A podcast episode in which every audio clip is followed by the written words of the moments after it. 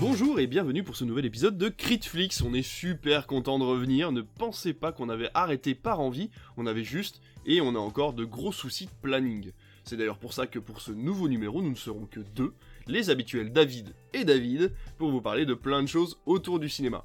Un programme très chargé, car il s'est passé énormément de choses ces derniers temps et on voulait revenir dessus et vous donner notre avis.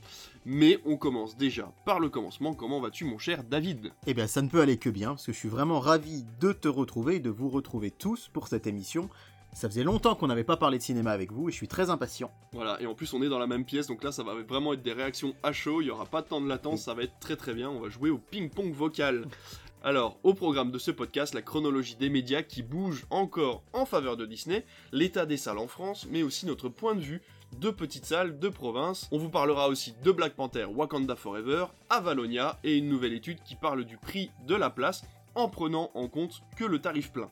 Alors beaucoup de choses en effet, alors on va commencer tout de suite. On commence déjà par parler des salles de cinéma en France pour le moment. Alors les sons de cloche diffèrent selon les médias, mais il semblerait que le cinéma se porte mal, moins 34% annoncés pour le mois de septembre entre 2019 et 2022 au niveau national. Des chiffres alarmants, donnant l'occasion à chacun de frapper sur l'ennemi qu'il souhaite, les plateformes, le Covid, la chronologie des médias, le cinéma français, celui d'outre-Atlantique également, ou encore le prix de la place. C'est la faute de tout le monde et finalement celle de personne, mais on va tenter de revenir dessus et de vous expliquer pourquoi il n'est finalement pas si simple de trouver des solutions, et surtout qu'il n'y en a peut-être pas besoin d'en trouver. Alors, on va commencer déjà, je pense, par annoncer que ces 34% au niveau national, effectivement, c'est une moyenne. Nous, on s'en est très bien sorti en 2022, on va pas se mentir, on a un petit creux au mois de novembre qui est tout à fait normal, mais il faut bien comprendre que certains cinémas s'en sortent très bien, surtout des cinémas associatifs comme le nôtre, qui permettent d'avoir des tarifs très attractifs, surtout d'avoir une activité annuelle intéressante pour que les gens puissent venir au cinéma. On est aussi une des seules activités de notre ville en soirée, ce qui nous permet de rassembler pas mal de monde. C'est compréhensible de savoir que certains cinémas ont eu cette chute de fréquentation, mais il faut bien mesurer que c'est aussi en fournissant des efforts en tant que cinéma, en proposant autre chose qu'une simple diffusion de films, en accompagnant aussi les spectateurs, que l'on pourra peut-être trouver des solutions. Alors toi David, qu'est-ce que t'en penses? Est-ce que tu peux rajouter quelque chose à ça? Alors c'est vrai que le cinéma actuellement, donc on, est, on subit une perte à peu près d'un tiers, on va dire, de ses spectateurs par rapport à la période avant Covid.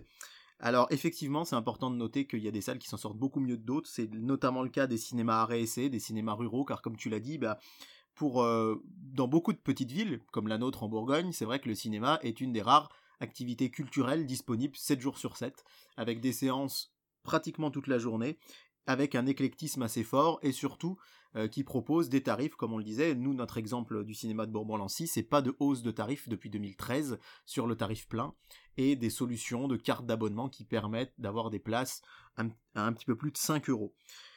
Ce qui est intéressant de noter surtout, c'est que la baisse ralentit, c'était surtout en début d'année qu'elle était très forte, hein, puisqu'on était aux alentours de moins de 50% de fréquentation en janvier-février.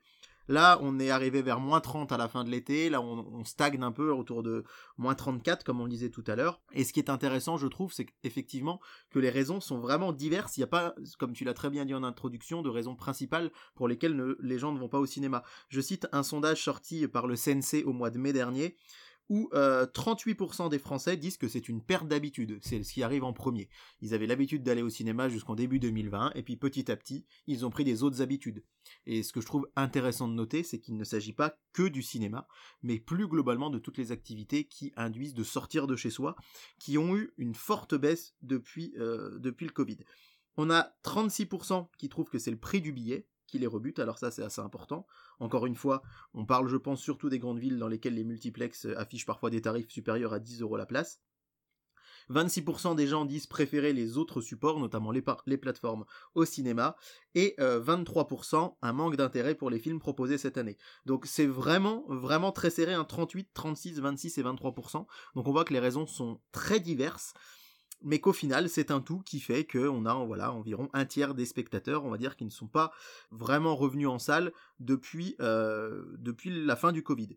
Alors comme le dit euh, Marc-Olivier Sabag, hein, le, délégué général de la Fédération nationale des cinémas français, il y a environ 70% des, des spectateurs qui sont revenus, et on espère qu'en décembre, avec le retour d'Avatar, on sera à peu près à 80%, ce qui n'est pas une si grosse catastrophe, hein, puisque encore une fois, on a beaucoup beaucoup d'autres activités euh, qui ont souffert. Hein. On peut penser au théâtre, même euh, certains clubs sportifs qui ont, euh, qui ont une activité qui a baissé depuis le Covid parce que les gens ont pris l'habitude de rester chez eux. Et puis finalement, on peut aussi penser au fait que malheureusement, enfin c'est pas de bol, mais 2019 a été une année loto gagnant. Hein. On a fait de très très bons chiffres. Les films ont été très bons et tout ça a été coupé par le Covid avec des productions forcément qui ont eu moins d'argent, une attente, hein, une espèce de file d'attente de films qui devaient sortir 2020 aurait peut-être été une très mauvaise année, puisque si les, si les gens ne sont pas intéressés par les films qui sont sortis en 2021 et 2022, c'était forcément des films qui étaient prévus pour 2020 et 2021. Donc il faut bien prendre en compte que si ça se trouve, 2022 aurait été une bonne année s'il n'y avait pas eu de Covid, puisque 2020 et 2021 auraient été peut-être en retrait par rapport à 2019, qui de toute façon est une année charnière. C'est très difficile de s'y comparer, puisque les chiffres étaient vraiment très très bons. Donc euh, voilà, c'est encore quelque chose de, de il faut encore se méfier de ces chiffres-là. Nous, on compare avec 2018, parfois avec 2020 aussi, puisqu'il faut prendre en compte tous ces films-là. On parle par exemple du gros gros succès des Baudins l'année dernière, qui a eu énormément de succès dans notre région, et qui ne nous permet pas de comparer justement cette période avec la période de cette année, puisque, ben, comparons ce qui est comparable, on n'a pas un titre de, du succès des Baudins euh, cette année en, en 2022. Donc voilà, c'est encore... Euh, il y a énormément, énormément de paramètres, c'est très difficile. Tout ce qu'on peut vous dire, c'est que dans tous les cas, allez au cinéma si vous en avez envie. N'allez pas forcément voir un film pour voir un film, puisque il faut quand même que vous ayez envie de sortir. On a peur aussi que les gens se dégoûtent du cinéma à aller voir des films qu'ils n'ont pas forcément envie de voir, à se forcer à aller au cinéma. C'est pas l'intérêt. Oui, et d'ailleurs, euh, je trouve que l'exemple des Baudins est un excellent exemple, puisque si vous nous écoutez dans une grande métropole française, vous n'avez peut-être pas ou peu entendu parler du film. Et c'est ça qui est assez passionnant, je trouve, c'est que Les Baudins, euh, c'est un carton dans les cinémas ruraux, et ça n'a pas du tout marché en ville, de la même manière que certains blockbusters euh, peuvent cartonner dans des grandes villes et beaucoup moins chez nous. Et ça montre vraiment la pluralité non seulement des salles de cinéma, mais aussi du public. Les gens vont pas voir les mêmes choses selon qu'ils habitent en ville ou dans les milieux ruraux. D'ailleurs, je crois que le Sensei, il y a un indice sur le site euh, qui répertorie le box-office, le site professionnel hein, auquel tout le monde n'a pas accès. Il y a une sorte de ratio hein, qui est euh, toujours indiqué entre le, la ville et le cinéma rural. Et donc, l'argument qui dit que c'est le prix du billet euh, qui euh, freine les gens, on, se rend compte qu'il est beaucoup plus prégnant en ville qu'en campagne. Et c'est là encore une fois qu'on a un vrai maillage du territoire qui est complètement différent et qui fait que nous, dans le rural, on a la chance que le cinéma se porte plutôt bien.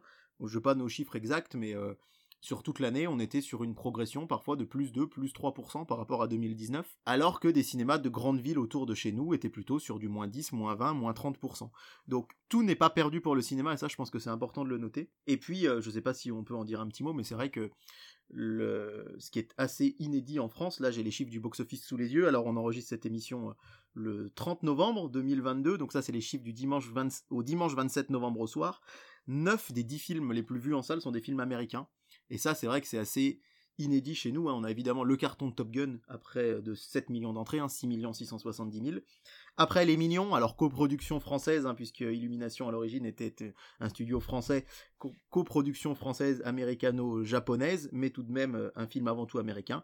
Puis on a Jurassic World, Doctor Strange, The Batman, Thor, Black Panther, Les Animaux Fantastiques et Uncharted. Quand je vous dis que 9 films sur 10 sont américains, c'est non seulement 9, films sur 10, et surtout ce sont les 9 premiers, puisque c'est seulement à la dixième place qu'on retrouve Qu'est-ce qu'on a fait au bon Dieu 3, avec ses 2 400 000 entrées, qui a été franchement une déception, je pense, euh, à la fois critique, mais euh, surtout en termes de nombre de spectateurs. Nous, on l'a vu chez nous, on avait la sortie nationale, on avait programmé plein de séances, et on a eu beaucoup de monde en avant-première, et un peu moins par la suite.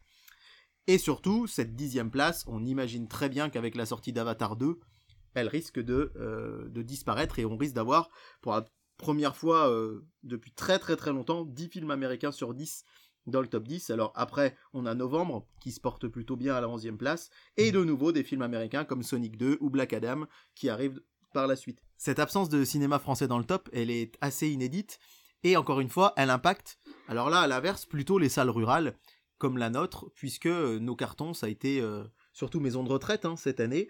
Et quand on voit que maison de retraite, par exemple, a cartonné dans notre petite salle de Bourgogne, et qu'au final, au niveau national, elle n'est qu'à la 14e place des films, alors que euh, dans le top, effectivement, Top Gun a cartonné Les Mignons aussi, mais on peut pas dire que Doctor Strange, The Batman ou Thor aient été des cartons incroyables dans notre petite salle de campagne. Ils ont bien fonctionné. Ça a été correct, mais pas incroyable. On peut aussi parler de l'exemple de ce film que l'on a diffusé pendant les vacances, qui est un film disponible sur les plateformes, un film qui était diffusé le soir même sur TF1 de façon totalement gratuite et qui a fait notre plus grosse séance quasiment du mois d'octobre. Donc ça, il faut bien en parler. Le film parfois n'a presque pas d'importance. En fait, ce qui compte, c'est ce qu'on va créer autour, l'engouement qu'on crée autour d'un film, et l'engouement que se créent les gens tout simplement par le bouche à oreille ou par la communication qu'ils ont pu euh, voir dans leur ville. Encore une fois, en tant que ville rurale, on a la possibilité de passer ce genre de film-là et d'avoir du succès dessus, parce que les gens ont envie d'une sortie bien particulière, et on comprend que dans les grandes villes, avec la,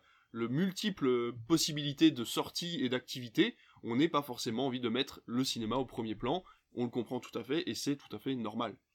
Oui, tout à fait. C'est vrai que tu fais référence à quand même la diffusion d'Hôtel Transylvanie 3 dans notre salle. Et effectivement, je crois que c'est très pertinent ce que tu dis, c'est que c'est l'événement qui attire les gens en salle quand tous les ans pour Halloween dans notre petit cinéma, on propose l'après-midi aux enfants de venir déguiser, euh, de venir voir un film et à l'issue de la séance, on leur euh, offre un goûter et une distribution de bonbons. En général, on fait ça, on essaye de faire ça avec un film dans l'actualité, mais c'est vrai qu'il n'y a pas tous les ans des films pour enfants qui sortent pour Halloween. Donc cette année, on a choisi de diffuser Hôtel Transylvanie 3. On a choisi ça à mi-septembre et à quelques jours de notre séance, on a découvert que TF1 le passait le soir même à la télé et on savait évidemment aussi qu'il était déjà disponible sur Netflix, et pourtant, ça a été notre plus grosse séance des vacances de la Toussaint. Et parce que les gens nous ont dit, bah, c'est notre sortie, euh, il y avait beaucoup de grands-parents avec leurs petits-enfants, euh, qui nous ont dit, bah oui, euh, les enfants veulent venir, ils se déguisent, et puis le fait de voir un film sur grand écran, c'est aussi une expérience qu'on a envie de partager avec nos enfants et nos petits-enfants.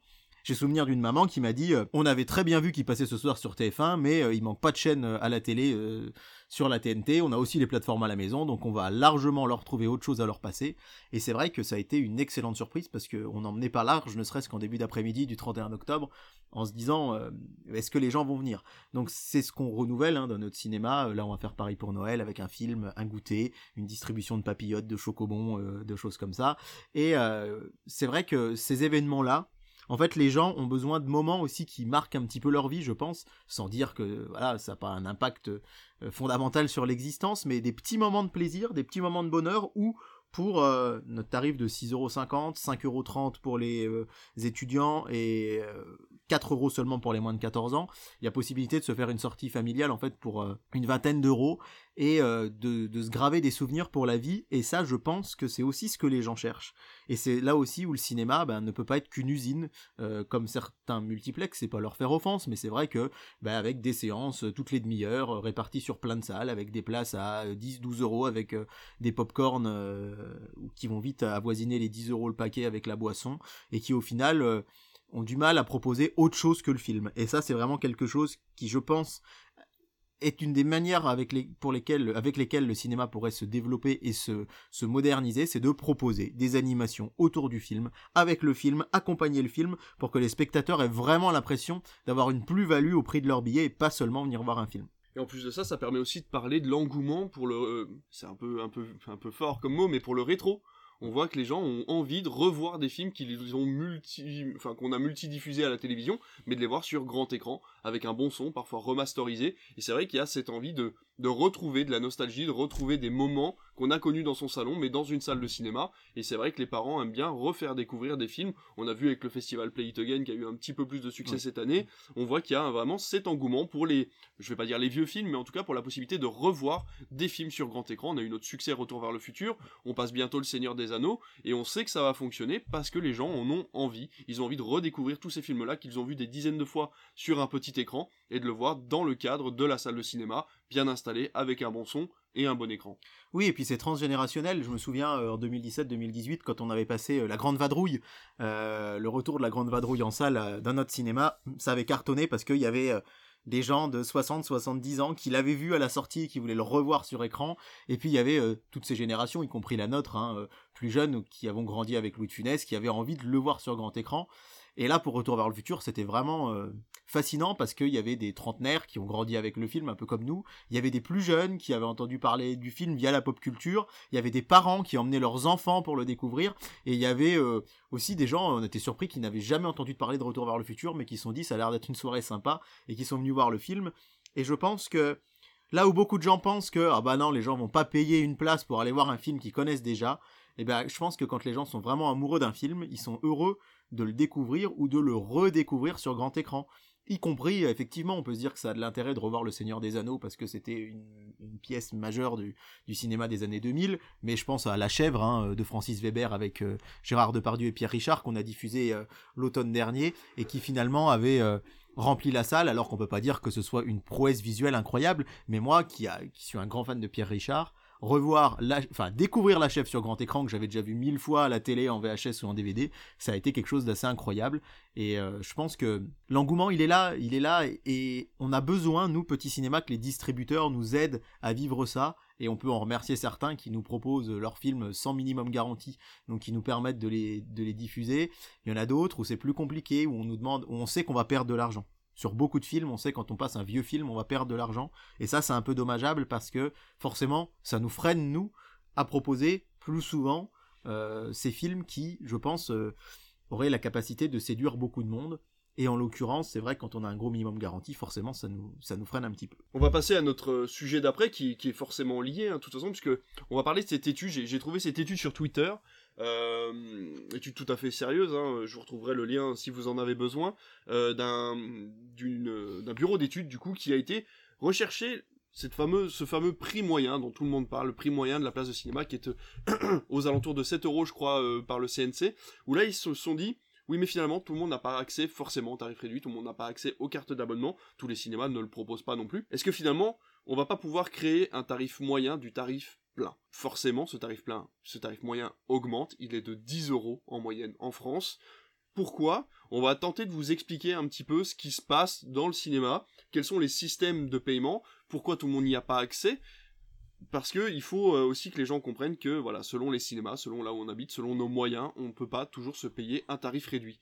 C'est un truc tout bête, mais on va commencer par ce sujet-là, une carte d'abonnement. C'est une somme d'argent à donner à un moment qui est parfois trop importante par rapport à son budget. Et donc forcément, on se retrouve coincé à ne pas pouvoir prendre un abonnement qui nous permettrait de payer moins cher par place, puisqu'on ne peut pas payer toutes les places en même temps, et donc on s'oblige à prendre un tarif plein ou un tarif à peine réduit, parce que ben on n'a pas les moyens de prendre un abonnement complet. Toutes les, tous les cinémas n'ont pas la capacité de pouvoir faire une carte illimitée. Mmh. Dans une ville comme la nôtre, une carte illimitée, ce serait un gouffre financier. Les gens viendraient beaucoup trop au cinéma, et c'est les cinémas qui vous proposent une carte illimitée savent que de toute façon, une grande partie des gens ne vont pas rentabiliser cette carte-là, et c'est là-dessus qu'ils comptent aussi. Donc voilà, il faut bien prendre en compte que finalement cette étude-là, elle est importante de voilà de, savoir que tout le monde ne peut pas se payer un tarif réduit. C'est bizarre à dire comme ça, mais euh, voilà, c'est le cas. nous, on a des tickets d'abonnement, c'est 31,80€ pour 6 tickets. Mais c'est vrai que 31 euros, eh ben, faut les sortir, surtout en ce moment, c'est la crise, et 31 euros, on a envie d'en faire parfois autre chose, donc euh, on comprend tout à fait que les gens se basent sur un tarif plein, quel que soit son prix, que ce soit 6,50€ ou 12 euros. C'est vrai que moi, il y a... c'est assez paradoxal, mais il y a deux choses qui m'énervent beaucoup sur les réseaux sociaux. C'est quand j'entends le cinéma c'est trop cher, c'est inaccessible, on peut pas y aller. Euh, effectivement, quand on va dans des grandes villes, j'y étais encore récemment euh, avec des multiplex à 12-14 euros. C'est vrai que moi, ça, je me dis, on marche un peu sur la tête quand même. On se retrouve à payer euh, une place de cinéma au prix d'un Blu-ray qu'on pourra avoir et revoir à volonté sur notre grand écran à la maison. Donc oui, le cinéma est trop cher, mais ce qui m'énerve, c'est quand, quand, voilà, on entend beaucoup de gens, c'est trop cher, c'est trop cher, c'est trop cher, alors qu'il existe des solutions pour le payer moins cher. Mais ce qui m'énerve tout autant, et tu fais bien de le préciser, c'est quand sur les réseaux sociaux, on nous dit oui, mais vous avez qu'à prendre une carte d'abonnement, oui, mais vous avez qu'à y aller quand les tarifs sont réduits. Je pense qu'il faut aussi comprendre que pour certaines personnes, même une séance à 5,30€, même une séance à 4€, c'est trop cher.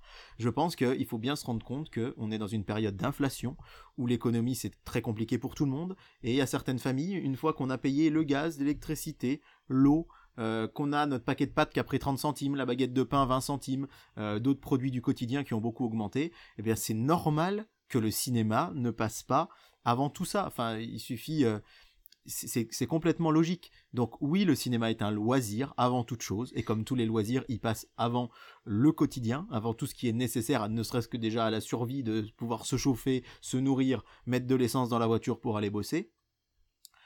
Non, il n'est pas inaccessible à tous, il est parfois très cher, parfois trop cher, mais on a toujours des astuces pour payer moins, mais néanmoins, il n'est quand même pas à la portée de toutes les bourses, et ça, c'est quelque chose, je pense qu'il est important de noter.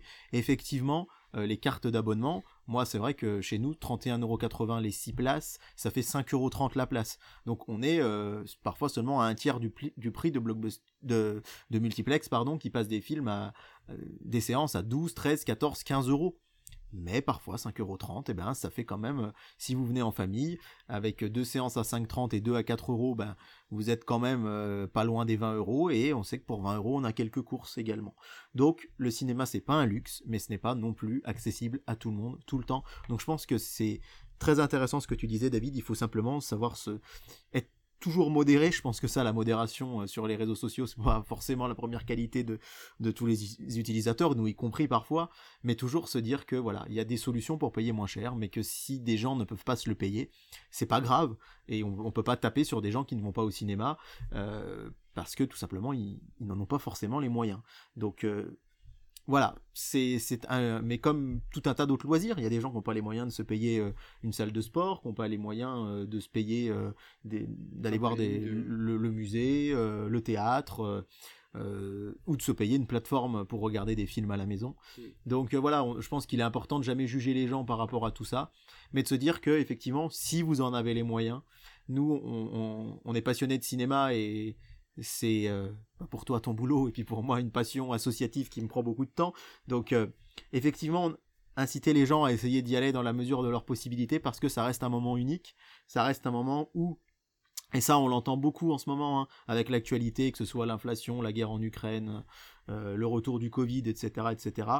des petits moments comme ça, où pendant une heure et demie, deux heures, deux heures et demie, on s'échappe à son quotidien finalement en restant près de chez soi, et simplement en s'évadant face à un grand écran et et surtout le fait de sortir. C'est vrai que beaucoup le, notent ça des sociologues. Je disais une étude assez intéressante que finalement les plateformes, on peut aussi s'évader. Hein. Vous pouvez autant vous évader devant Netflix que devant un, film en salle, mais le simple fait de sortir de chez soi, de prendre l'initiative, de prendre sa voiture ou d'aller marcher, d'aller au cinéma, de voir le film, de rencontrer éventuellement d'autres spectateurs, de discuter avec le projectionniste, c'est des choses qui marquent et qui comptent et c'est un acte sociologique finalement assez intéressant de venir au cinéma. Donc n'hésitez pas à venir nous voir, on est là pour ça. On va faire une petite pause dans tous ces sujets-là, on va essayer de prendre un petit peu euh, la salle pour ce qu'elle est et on va euh, vous prendre quelques minutes pour parler de Black Panther 2, Wakanda Forever qu'on a vu tous les deux. Je pense qu'on va avoir à peu près le même avis. Encore une fois, notre avis ne tient qu'à nous. Il est normal que vous ayez peut-être un autre avis. On vous incite d'ailleurs à venir nous en parler, à nous le dire, euh, dire ce que vous en avez pensé. On va commencer par dire que toi et moi, Marvel, c'est pas ce qui nous fait rêver le plus en ce moment. Euh, c'est vrai que depuis euh, Infinity War et, euh, et, Endgame, on est sur une nouvelle phase. Alors la pauvre est arrivée pendant le Covid, alors encore une fois, c'est difficile de d'être de, totalement objectif et de se dire voilà la, qualité est là ou pas. Mais voilà, on arrive, ça a été annoncé, nous sommes à la fin de la quatrième phase de Marvel. C'est arrivé un petit peu comme un cheveu sur la soupe parce que on ne l'a pas vu passer, cette quatrième phase, euh, elle a été complètement décousue, tu l'as dit toi-même. Mais on va quand même vous parler de, ce, Black Panther, 2 Wakanda Forever qui a quand même quelques éléments, rien qu'à lui. Euh, voilà, il est, euh, il est unique, on va dire, en son genre sur certains éléments. Pour raconter l'histoire, forcément, avec la mort de Chadwick Boseman, le problème s'est posé de savoir est-ce qu'on recaste l'acteur, est-ce qu'on prend un autre acteur pour représenter Black Panther, ou est-ce qu'on met en scène la mort du roi T'Challa et euh, est-ce qu'on donne le costume à quelqu'un d'autre? La décision a été prise. Le roi T'Challa meurt au début euh, d'une maladie grave. C'est un, hommage hein, à Chadwick Boseman. Euh, voilà, tout le, début du film est un, une, funéraille géante sur grand écran dédié à cet acteur qui apparemment était très apprécié d'Hollywood, qui est malheureusement décédé d'un cancer. Et là se pose le problème du Wakanda. Le Wakanda n'a plus de roi. Il est euh, assailli de tous les côtés par l'ONU, par les, par les, euh, les grandes puissances de ce monde, mais ils arrivent à se protéger et ils se rendent complètement indépendants du reste du monde et décident de fermer les portes pour euh, se protéger. De là en découle forcément un événement et va arriver une nouvelle nation qui s'était cachée depuis des millénaires et qui va devoir s'associer ou combattre le Wakanda. Et donc ça, on vous laissera le découvrir en salle. On va essayer de pas trop vous spoiler. Hein, voilà. On va commencer par ça, je trouve le méchant très charismatique. Je le trouve vraiment, euh, vraiment, il a, euh, il a ce côté manichéen euh, qu'avait Thanos, je trouve justement, où on est un petit, on oscille entre le bien et le mal. On aimerait pouvoir l'apprécier. Il a raison dans certains de ses de ses dires, mais malheureusement trop extrémiste pour être considéré comme quelqu'un de gentil. Et je trouve que les doutes du côté du Wakanda sont vraiment des doutes d'une nation qui viennent de perdre un, leader et, et les problèmes géopolitiques qui vont avec. Encore une fois, Marvel ne fait pas de dans la précision, c'est-à-dire que ces problèmes géopolitiques sont quand même mis de côté très très vite, et euh, on a à partir de ce moment-là un film qui est quand même assez fade, euh, qui va euh, reprendre comme à chaque fois les mêmes rituels, c'est-à-dire une phase de doute pour le héros, pour le coup cette fois-ci c'est une héroïne, et puis la remontée forcément de cette nation face à cette héroïne qui va reprendre confiance en elle, euh, j'ai apprécié le film. C'est vrai que 2h40, c'est quand même un peu long. Alors est-ce qu'on trouve ça long maintenant mm. Alors qu'avant on se tapait des films de quasiment 3 heures chez Marvel et on disait rien? Est-ce qu'on en a peut-être un peu marre aussi? Je sais pas. J'ai trouvé qu'encore une fois les effets spéciaux étaient à côté de la plaque la plupart du temps. Euh, surtout sur la fin du film qui a été à mon avis un peu bâclé. Euh, J'étais pas vraiment très content de cette partie-là. Un autre avantage du film, ce sera par contre le fait que ce soit un film avec très peu de personnes blanches à l'intérieur. Tout simplement un film qui a été dédié et fait par des personnes de couleur, qu'elles soient euh, noires ou, euh, bah là pour le coup, plutôt mexicaines. Euh, latino, latino, et voilà exactement. Donc on apprécie vraiment par contre cette partie-là de se dire que maintenant ça y est, on peut avoir des films qui sont qui sont qui, que s'approprient en fait certaines nations, certaines philosophies de vie, voilà certaines personnes et ça fait vraiment plaisir à voir. Ça par contre de ce côté-là, on peut pas le reprocher. Donc je sais pas ce que t'en as pensé toi David, mais en tout cas moi je pense que j'ai à peu près tout dit là-dessus. Déjà moi j'ai du mal à comment dire me positionner par rapport à Marvel actuellement. C'est vrai comme tu l'as dit, je suis de moins en moins hypé par Marvel et ce depuis déjà un ou deux ans. Euh, c'est vrai que pour commencer, je dirais déjà que mon rapport à Marvel, il est assez compliqué. À titre personnel, moi j'ai commencé de lire des comics en 2007 à la sortie de Spider-Man 3 de Sam Raimi en salle, il y avait eu une collection chez les marchands de journaux qui étaient les plus grands comics de Spider-Man. Donc j'ai lu quelques comics de Spider-Man et puis est arrivé Iron Man en 2008, le premier Iron Man. Et là, j'étais hypé, mais comme un dingue. Et là, je me suis vraiment approfondi dans la lecture du comics à partir de 2009-2010, grâce à l'ami Comic Seater, que je salue, qui a commencé à lire des comics avant moi, et qui m'a vraiment mis le pied à l'étrier. Et j'avais une hype de malade sur les premiers films, Iron Man 2, euh, Avengers, euh, enfin bon, bref, j'étais hyper, hyper enthousiaste, jusqu'à un certain point, où par moment, je trouvais que, voilà, globalement, Marvel avait un peu de mal à se renouveler, et petit à petit, quand j'ai commencé à affiner mes goûts cinématographiques et quand la réalisation a commencé à prendre vraiment le pas sur le scénario dans mes goûts de film, c'est vrai que j'ai été euh, assez déçu. Je pense par exemple aux frères Russo, qui sont des réalisateurs qui, à titre personnel, moi je trouve extrêmement fades, classiques. Euh, voilà, et je fais partie des rares personnes sans doute à ne pas apprécier plus que ça euh, Infinity War par exemple j'ai préféré un peu Endgame mais c'est vrai que là aujourd'hui je dirais pas que je suis dans un dans un trop plein de Marvel mais je trouve qu'on avait quand même un rythme d'un film par an à peu près. Là, on est à 3, voire 4 films, et alors quand on rajoute à ça les séries Disney+, l'univers c'est génial parce qu'il s'étend, il s'étoffe, il y a plein de crossovers, plein de mélanges, mais déjà, le premier défaut, je trouve, c'est que c'est très difficile d'y entrer finalement dans cet univers. Moi, j'étais avec euh, des amis à la séance de, Wakanda Forever, j'étais pour le coup dans une grande ville, j'étais à Marseille, et qui euh, n'avaient pas suivi plus que ça Marvel, ils ont passé un bon moment, mais c'est vrai qu'il passe à côté de plein de choses. Donc je dirais que mon rapport à Marvel, il est toujours, c'est un peu je t'aime moi non plus. Je suis toujours fan de cet univers incroyable. Je continue de lire des comics, mais c'est vrai qu'au cinéma, c'est toujours un peu différent. Je dois dire aussi, et ça c'est aussi une grosse unpopular opinion, que mon Marvel préféré sans doute de ces, dernières années, c'est Les Éternels de Chloé Zhao que j'ai beaucoup aimé. Je sais que beaucoup, beaucoup ne sont pas aimés du tout, et euh, parce qu'il proposait un peu autre chose. La Black Panther, j'ai du mal à me faire un avis construit. Déjà parce que le premier argument qui va contre le film, selon moi, euh, je ne m'autorise même pas à l'avoir. C'est-à-dire que je pense que je ne devrais pas avoir cet avis. C'est qu'ayant lu pas mal de comics, le fameux méchant, qu'on va, pas citer, qui commence par un N, je n'irai pas plus loin, euh, il est très différent de ce qu'il y a dans les comics. Et moi, je suis le premier à me dire qu'il faut que je me détache de l'œuvre euh, de base, même quand je lis un roman et que voir un film, c'est toujours dur, hein, parce qu'on sait imaginer des choses. Et là, c'est vrai que j'ai failli dire son nom, euh, est très différent dans le film que dans les comics. Et à chaque, fois, je me disais, ah, mais non, mais normalement, c'est pas comme ça. Et encore une fois, je m'autorise pas à avoir cet avis parce qu'il faut que j'arrive à m'en détacher. Donc, il est charismatique, il est bien joué. À titre personnel, j'ai pas aimé euh, la manière dont l'hommage a été rendu à Chadwick Boseman au début. Je pense qu'ils auraient pu faire quelque chose de plus grandiose, de plus marqué. J'ai trouvé que vraiment, alors, bon, le film démarre sur les chapeaux de roue, hein, avec cette scène où, euh, où la sœur de T'Challa arrive et, se dit, il faut qu'on le sauve, euh, il va pas bien. J'ai trouvé que ça allait super vite. Hop, tac, on arrive, Mm. il meurt. On l'a pas vu. Alors, c'est un choix artistique que je respecte. C'est vrai qu'on aurait pu le mettre en CGI. euh, Et finalement, c'est pas plus mal sans doute de pas l'avoir vu, mais j'ai trouvé que c'était bâclé, que ça allait très vite et qu'on passait très vite à autre chose. Et finalement, on aurait, il aurait mérité peut-être plus bel hommage. Finalement, le plus bel hommage que j'ai trouvé dans le film, c'est le logo Marvel qui apparaît avec que des images de Chadwick Boseman. Là, c'était plutôt réussi. Je vais avouer que la scène post-générique, moi, m'a marqué. Et la scène post-générique également, ouais, Mm. je suis d'accord. Je suis tout à fait d'accord. Plus que finalement ce qu'il y a eu au début. Oui. Donc globalement, premier avis, je me dis le méchant est pas terrible par rapport aux comics, mais dans le film ça marche, donc c'est un argument que je ne m'autorise pas. Deuxième chose, je pense l'hommage qui aurait pu peut-être être mieux réussi, du moins à mon avis. Après, globalement sur le film, 2h40, alors j'étais, je revenais d'un voyage en train euh, chaotique, j'étais très fatigué, mais finalement c'est passé relativement vite. Alors bon, sans doute parce qu'il y avait aussi un long générique, c'était pas tout à fait 2h40, mais ça a été. Et c'est un peu ce que je dirais des derniers Marvel que j'ai vus en salle euh, sur euh, la fin de la phase 3, la phase 4, c'est que globalement j'ai pas passé un mauvais moment. Ça m'a bien diverti, j'ai aimé les personnages, j'ai aimé la nouvelle Black Panther. C'est peut-être un peu du spoil de dire au féminin, mais bon, je pense que voilà, euh, vous l'aurez deviné ou vous le savez peut-être déjà. Euh, j'ai vraiment aimé ce, ce personnage. J'ai aimé effectivement cette, euh, ce duel entre les partisans du Wakanda et les partisans de, du méchant dont je vous parle depuis un petit moment. Et voilà, donc globalement, c'est c'est toujours un peu mitigé. Alors je sais que j'ai toujours des avis un peu bizarres sur les Marvel, parce que je sais que Doctor Strange in the Multiverse of Madness a plutôt divisé. Moi, il m'avait plu. J'ai beaucoup beaucoup aimé Thor Love and Thunder. Et je vous dirais pas que j'ai beaucoup aimé Spider-Man euh, euh, No Way Home parce que là je vais me faire taper sur les doigts.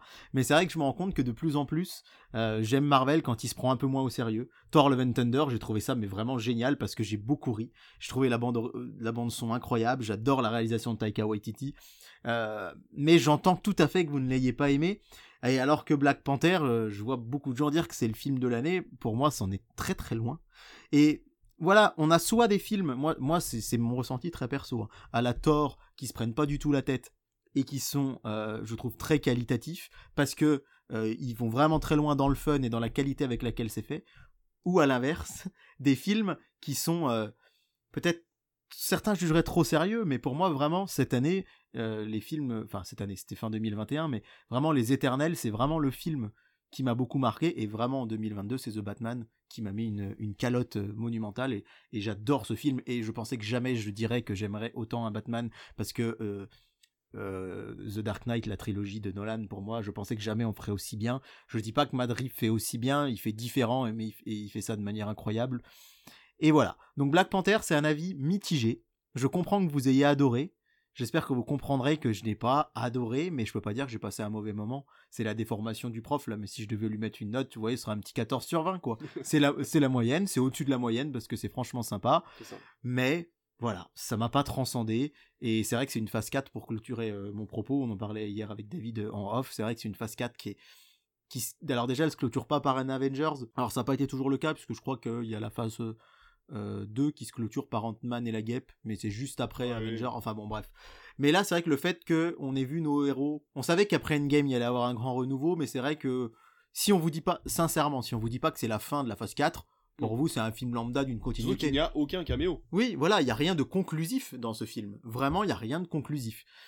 Bon, on verra euh, ce que donnera la phase 5, mais moi je sais que, et c'est déjà le cas depuis quelques années, depuis 2018, depuis euh, Infinity War, je vais vraiment voir les Marvel sans aucune attente, en me disant, je les ai tous vus, hein, en me disant je vais voir ce que ça donne.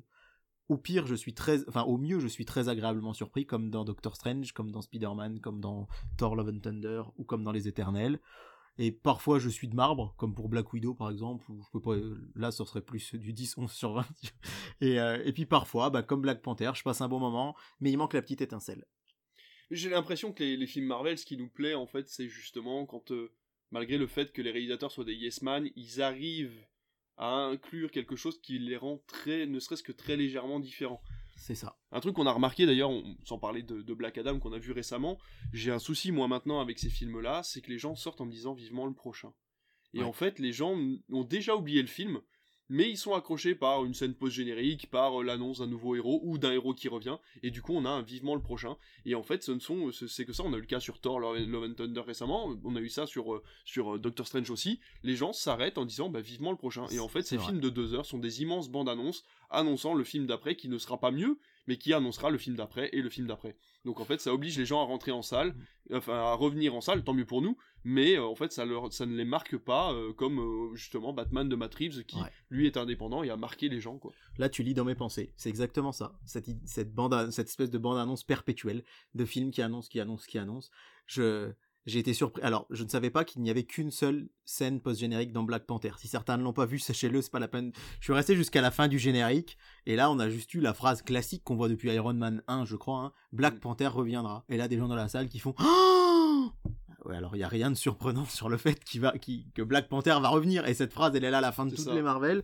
Donc, je, je me suis dit, ouais, encore une fois. Et alors, c'est vrai et là, j'ai vraiment changé mon fusil d'épaule depuis 2014-15 où je tapais beaucoup sur les films d'ici où j'avais alors j'avais du mal avec Snyder, c'est mon cas, même si la Snyder Cut m'a vraiment réconcilié avec lui. Mais euh, vraiment là, j'aime assez ce que fait, ce qui se passe chez DC actuellement, et je suis vraiment, alors je sais que c'est pas le cas tout le monde, mais hyper enthousiaste à l'idée que James Gunn chapeaute un peu tout ça. Oui, complètement. Parce que Black Adam, je peux, je peux pas dire que je l'ai trouvé mieux que Black Panther, parce que ça c'est à titre très personnel, mais c'est toujours difficile pour moi qu'on le disait, hein, quand on crée un nouveau pays, euh, avec des nouveaux, ce pays dont j'ai jamais entendu parler, euh, parce que j'ai sans doute parce que j'ai lu moins de comics d'ici à l'époque que Marvel, même si maintenant je me rattrape. Mais voilà, globalement, Black Adam, j'ai trouvé que c'était un film comme beaucoup de Marvel, un peu fun et un peu sérieux, mais Black Adam, pour le coup, peut se regarder complètement indépendamment de n'importe quel autre film. Hein. Il y a aucun lien. On a la Justice Society qui en fait est là pour gérer les conflits euh, géopolitiques. On n'a pas vu les personnages avant, on les reverra peut-être pas après. Et c'est très bien comme ça. Batman, d'ailleurs, Matt Reeves, euh, là, on sait qu'il a signé pour une suite. Il a dit qu'elle arriverait dans très longtemps. Et que lui, vraiment, il, fallait qu'on voit son œuvre comme un, euh, film qui veut dans l'univers de, Gotham, euh, un peu l'équivalent de Batman Year 2 dans les comics, c'est-à-dire on est un tout petit peu après les débuts de Batman. Et ça s'arrête là. Et c'est vrai que là, bon bah chez DC, on a quand même, on va avoir Aquaman 2, on va avoir The Flash, on a ce côté. Mais comme c'est là depuis moins longtemps, j'ai l'impression que ça passe un peu mieux. Et puis on a ces films où pas comme Joker. Alors, Joker, il était tout seul. Bon, bah maintenant, on nous annonce un 2. Et c'est toujours le problème. Alors moi j'ai fait un peu la grimace. Après je sais que c'était une comédie musicale avec Lady Gaga en Harley Quinn. Tout le monde a hurlé. Moi personnellement ça m'a un peu rassuré en me disant ça va être complètement différent. Et c'est vrai que si euh, le David que je suis de 2022 euh, disait au David de 2013-14 bah tu vas préférer les films d'ici au cinéma, je suis pas sûr qu'il le croirait. Mais euh, c'est vrai qu'on est sur des dynamiques à la fois similaires mais quand même un peu différentes. Et c'est vrai que pour la, enfin je sais pas toi, mais moi j'ai pas de hype sur les prochains Marvel. Oui, euh, oui, je viendrai les voir. Je t'avoue que là maintenant les phases, euh, j'attends de voir surtout le rassemblement de la prochaine équipe. Maintenant que tout le monde est parti à la retraite, que des nouveaux héros sont arrivés, là j'ai envie de voir la cohésion d'équipe, ce que ça peut créer par rapport à. C'est vrai qu'Avengers, je trouvais que même si les films n'étaient pas d'une qualité extrême, je trouvais que la les relations entre les personnages fonctionnaient plutôt bien dans les, dans les films Avengers. Et là, j'ai envie de voir ce que peut donner une association de Shang-Chi avec les Éternels, avec euh, Black Panther femme, euh, voilà, qui a quand même son caractère, etc. Ça peut être un film qui peut donner des relations de personnages intéressantes. Et c'est pour ça que les Éternels est si particulier et si bon aussi, c'est que et on a une grosse relation de personnages, on prend le temps de poser la relation entre les personnages. Tout à fait. Et alors après, on va pas s'étendre là-dessus, ça mériterait une, une émission à elle entière, mais c'est vrai que le lien avec Disney euh, pour beaucoup, c'est génial parce que ça permet d'étendre l'univers, mais pour beaucoup d'autres, c'est un frein. Je vais vous donner un exemple très proche de mon frère qui m'a dit euh, Ah, j'ai vraiment euh, envie de voir Doctor Strange in the Multiverse of Madness. Et puis au final, je me rends compte qu'il n'est pas allé le voir. Et quand je lui en parle, il me dit Bah ouais, j'ai vu qu'il fallait absolument avoir vu WandaVision et je l'ai pas vu. Et je me mm. suis dit S'il faut que je me colle 10 épisodes d'une série pour comprendre un film, c'est compliqué. Et au final, c'est vrai que je lui ai dit T'as bien fait, entre guillemets, parce que je pense que quelqu'un qui n'a pas vu WandaVision Évidemment qu'il peut voir Doctor Strange 2, mais je pense qu'il y perd énormément parce que cette relation de Wanda avec ses enfants, c'est c'est la base finalement de ce qui fait d'elle la méchante de ce film. Euh, voilà, et c'est ce qui fait qu'il est intéressant. Et euh, là, je me suis surpris à quand même taper sur Google avant d'aller voir Black Panther. Que faut-il avoir vu pour avoir vu Black Panther? Parce que je oh, suis pas à jour dans les euh, séries Disney. J'ai pas vu mm. encore Moon Knight ni Miss Marvel. Donc je me suis dit que ce serait voilà quand même bien de et j'ai vu que c'était pas la peine de les voir. Mais maintenant, je tape ça sur Google. Que faut-il avoir vu pour voir ça? Et je sais que j'ai des amis qui font la même chose. Et ça, c'est dingue quand même. D'ailleurs, alors, euh, on en parle vite fait. Euh, bon, en même temps, c'est pas une surprise parce que, comme je l'avais mis sur Instagram, on se fait spoiler de toute façon par les jouets qui sont vendus dans le rayon jouets euh, de ce personnage-là. Il y a un personnage qui est introduit dans Black Panther. Je trouve que c'est très maladroit.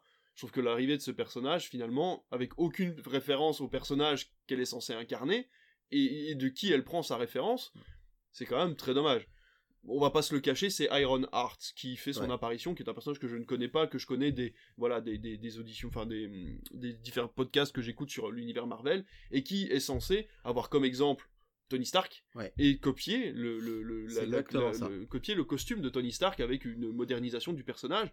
Et là, ce personnage arrive un peu comme un, enfin voilà, elle est hyper intelligente euh, pour une raison quelconque, et finalement, euh, voilà, elle part au Wakanda. euh, sans, sans y intégrer à aucun moment le, nom de Tony Stark qui a été Ouais. le, le- le point liant de, de ces quatre premières phases. Et là, on a décidé de ne plus Ouais. jamais en parler, ce qui est vraiment dommage parce qu'il est mort il n'y a pas si longtemps que ça dans l'univers de Marvel. Quoi. Oui, alors là, tu mets le, le doigt sur un point sensible parce que j'ai vu euh, Black Panther il y a un peu moins de deux semaines.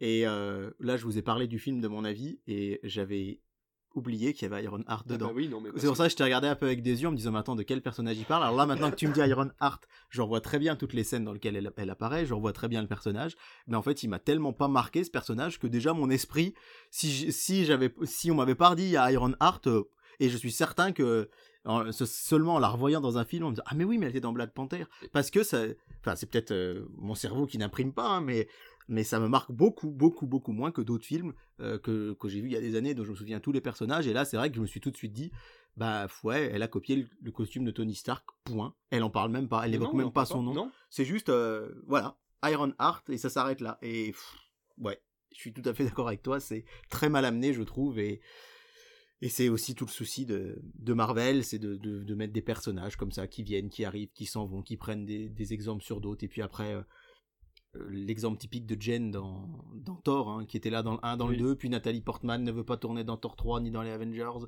Et puis, ah, bah là finalement elle revient, donc euh, on lui fait un gros chèque, elle revient dans Thor Love and Thunder, mais on va trouver une excuse pour expliquer elle a clairement pas envie d'être là. En plus. Et euh, c'est voilà, l'univers étendu à ses limites et c'est la machine à cash de Disney Marvel. hein. De toute façon, là, on voit les chiffres, on en parlera tout à l'heure avec Avalonia, mais euh, Black Panther qui fait un, carton planétaire euh, incroyable.